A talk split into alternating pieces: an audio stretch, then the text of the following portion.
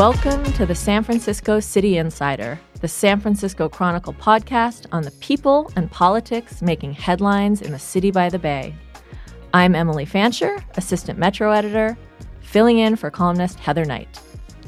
I'm here today with Dominic Fracassa, who covers the mayor and city hall politics.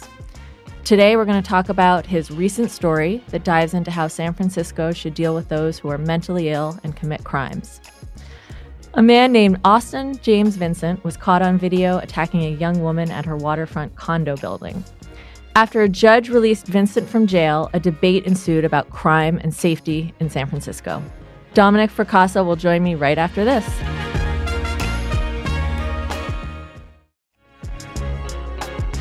I'm Emily Fancher. Dominic Fracassa, welcome to the show. Thanks for having me.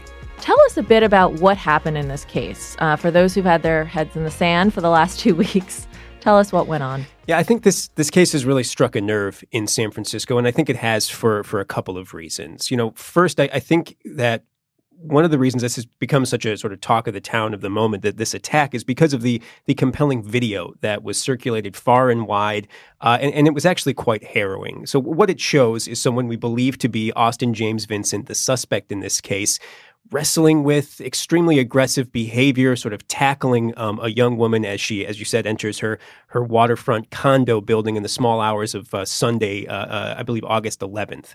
So why you know, it, it's not just the video though. It was circulated far and wide, but it's not. It's not just the content of the video. It's this moment I think in San Francisco that has made it so compelling. It's it's this it's this sort of juncture I think we're at where where the city is taking stock of the fact that we have so many people suffering from debilitating behavioral health and mental illness. They're allowed to sort of you know, suffer and drift on the street without any real help.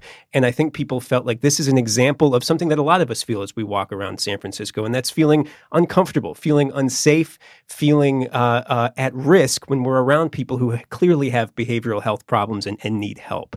So I, I, think it's it's it was the the nature of the video and this particular moment in San Francisco that has made this such a uh, such a thing right now in the city. And we should probably add that um, Vincent was talking about uh, robots attacking people and saving uh, people from from evil robots. Yeah, he was undergoing what his own attorney uh, uh, in the public defender's office described as an acute mental health crisis at, at the moment. Um, we don't know yet if drugs might have been involved. Um, I've seen Mr. Vincent in court several times, and he's composed and you know responsive to the judge and to his attorney. Um, so uh, whether or not the the sort of you know psychotic episode or whatever it was that he was experiencing was drug induced isn't clear yet. He's not charged with any drug crimes, and to be clear, he's pleaded not guilty to all of the crimes. Um, attempted robbery. He was trying to get the woman's phone and keys and wallet at one point, um, and obviously assault charges. Um, uh, and he's pleaded not guilty to all of them, though, just to be clear. And so, what did the judge decide to do with this case? And then, what was the public reaction to yeah. the decision? What happened was this: it, at the uh, Mr. Vincent's initial arraignment, uh, I believe on August 13th, he was allowed to to he was dismissed by the judge on his own recognizance. He was allowed to leave jail. He would, he was arrested, picked up, and arraigned. And the judge, not having seen the video at the time, not even being aware of it on her own admission, allowed Mr. Vincent into a pretrial release program uh, called assertive case management, which is a fancy way of saying you need to check in with us often. You need to uh, uh, you know respond to these services. It's a it's a way in which people can not stay in jail as they w- await their trial under supervision w- with uh, and given the mental health you know issues that Mr. Vincent seems to be facing it's also a way for him to get services that he needs to get counseling to get treatment to do the things that he needs to do to be a a sort of um, if you will, a successful defendant, someone who's not going to reoffend, won't pose a threat to public safety while making his court dates. That's the whole point of the program. This issue really sort of caught fire after everyone learned that, that Mr. Vincent had been released. They said, look, this is clearly someone who's attacking an individual. This is not someone who should be on the streets. Why did the judge allow him to be released? Again, it comes back to the video. She hadn't seen it. A few days later, she says, Sorry, folks. I had saw this. Uh, you know, I saw this days later at a restaurant while I was eating. It was on TV. Uh, I was compelled by the level of violence in her own admission that was in there, and that led her to reconsider things a little bit. And she gave Mr. Vincent an ankle monitor so he could be tracked and to enforce the stay away order against him on on that particular building where where the young woman lives. And how much of her decision do you think came out of um, reaction? I mean, there was public reaction. The DA's office weighed in, the mayor, the soups, the city attorney. Yeah. There was a lot of finger pointing that happened. There was. And again, it comes back to the fact that this person doesn't seem like someone who should be out and about, someone who, you know, might reoffend. It, it, it, it caused fear in people. You know, it sparked, I think, a fear in people. And, and again, I think it get, gets back to experiences that everyone has had in San Francisco around people who clearly have behavioral health issues. So, yeah, uh, Mayor London Breed, City Attorney Dennis Herrera, uh, Judge Christine Van Aken, the judge in this case, was a long time, very prominent litigator in his office for many years. Uh, and I think he saw what happened to the judge uh, the, the sort of blowback that happened after her decision to release Mr. Vincent. And he said, hang on, I'm going to step up for someone I know is a good jurist and someone who I know personally. Uh, used to be in my office for many years. So they had said, they sort of like put the finger or you know pointed the finger back at the DA's office. The DA never showed anybody this video or never showed the judge this video even though they knew about it and had it in their possession. They thought the written police report was sufficient. They tried to make a case that Mr. Vincent should be held, so the judge sort of went uh, around their recommendation to keep him in jail uh, before trial. Um, and and that's that's not what happened. And I think people said again they they reacted in a, in a very um, I don't want to say knee jerk, but I think it kicked people in the gut when they realized what had happened. So let's just fast forward a few more days. Yep. Uh, another week, a few more days go by, and we learn that Mr. Vincent may be wrapped up in another case. And this is this is really kind of a turning point in this whole story. So Mr. Vincent's mugshot, which was, you know, he looks like someone who's unwell. Um, I think that was widely circulated as well after his arrest.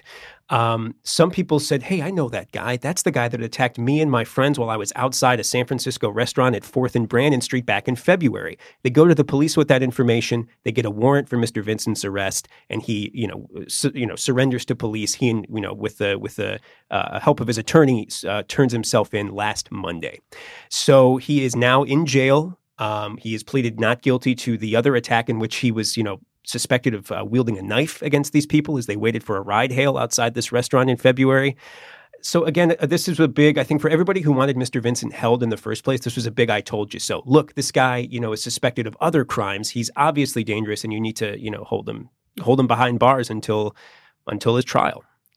So after that, there were a couple other incidents on the waterfront. Um, and the mayor pulled together her top department heads in response. Um, what did what did she decide to do and why? Yeah, so this was uh, uh, last Wednesday. Uh, she pulled together the heads of the homelessness and supportive housing department, the police, uh, uh, as well as uh, uh her uh, the chief of the health department, Dr. Grant Colfax. They all got together in her office, I believe, last Wednesday in room 200.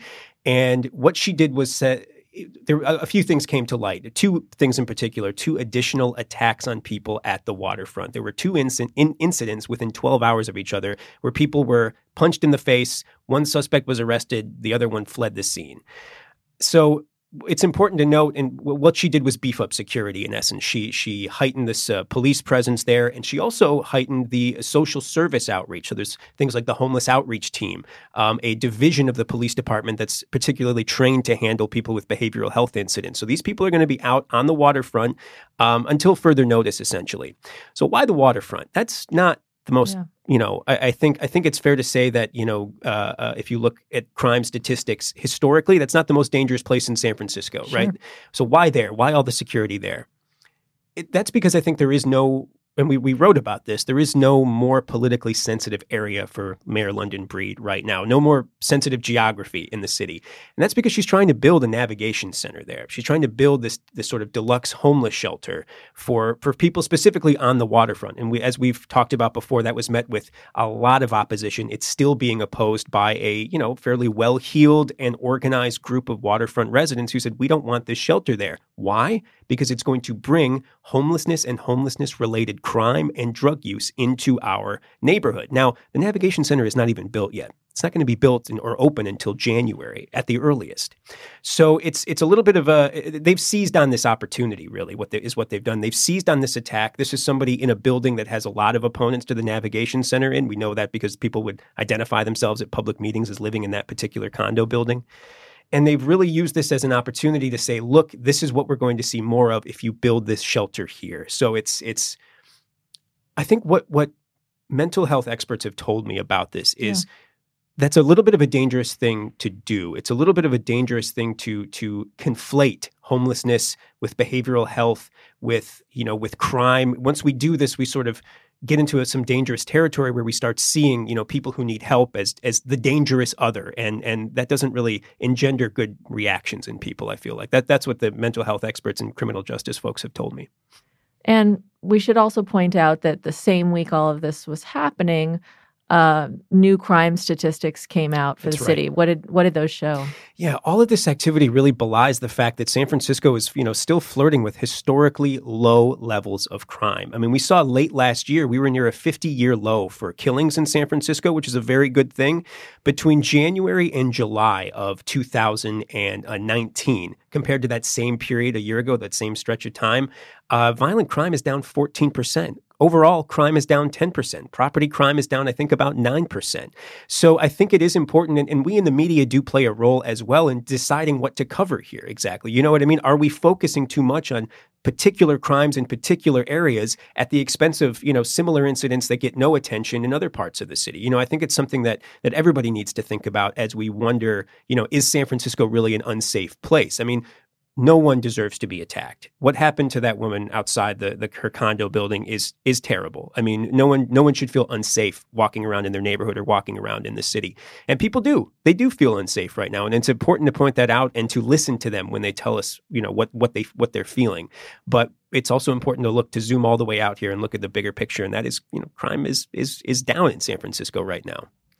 Well, no doubt people will continue to be interested in this case. Uh, tell us what's next for Vincent. So he's got these two different cases. So on September 3rd, the sort of pre-trial stuff is really getting in motion now that he's in custody and and the they're setting calendar dates and doing all the things that the criminal justice system does as they pre, you know prepare to prosecute this guy. Um, so September 3rd is a hearing where the district attorney has filed a motion and they'll hear this motion to uh, consolidate the two cases. So that'll make things a little bit simpler just from a process standpoint. Again, he's pleaded guilty to all charges. Um, we know that you know his defense attorney uh, in the public defender's office um, has admitted that mental health issues were, were, a, were a factor here. So how that will play exactly into his defense, we don't know yet, but we'll start to see that come uh, come early September. And I expect you'll be there to cover it. I'll be in court. You better All right. believe it. we'll, we'll talk to you then. Thanks, Thanks. so much. Thanks for having me. Thanks to Dominic Fracassa for joining me. You can follow him on Twitter at Dominic Fracassa. Thanks to King Kaufman for producing, and thanks to you for listening. San Francisco City Insider is part of the San Francisco Chronicle podcast network. Audrey Cooper is the editor in chief. If you like this show, please subscribe and give us a quick review wherever you get your podcasts. Support San Francisco City Insider and a lot of great journalism with a print or digital subscription to the San Francisco Chronicle. Find out more at sfchronicle.com/subscribe.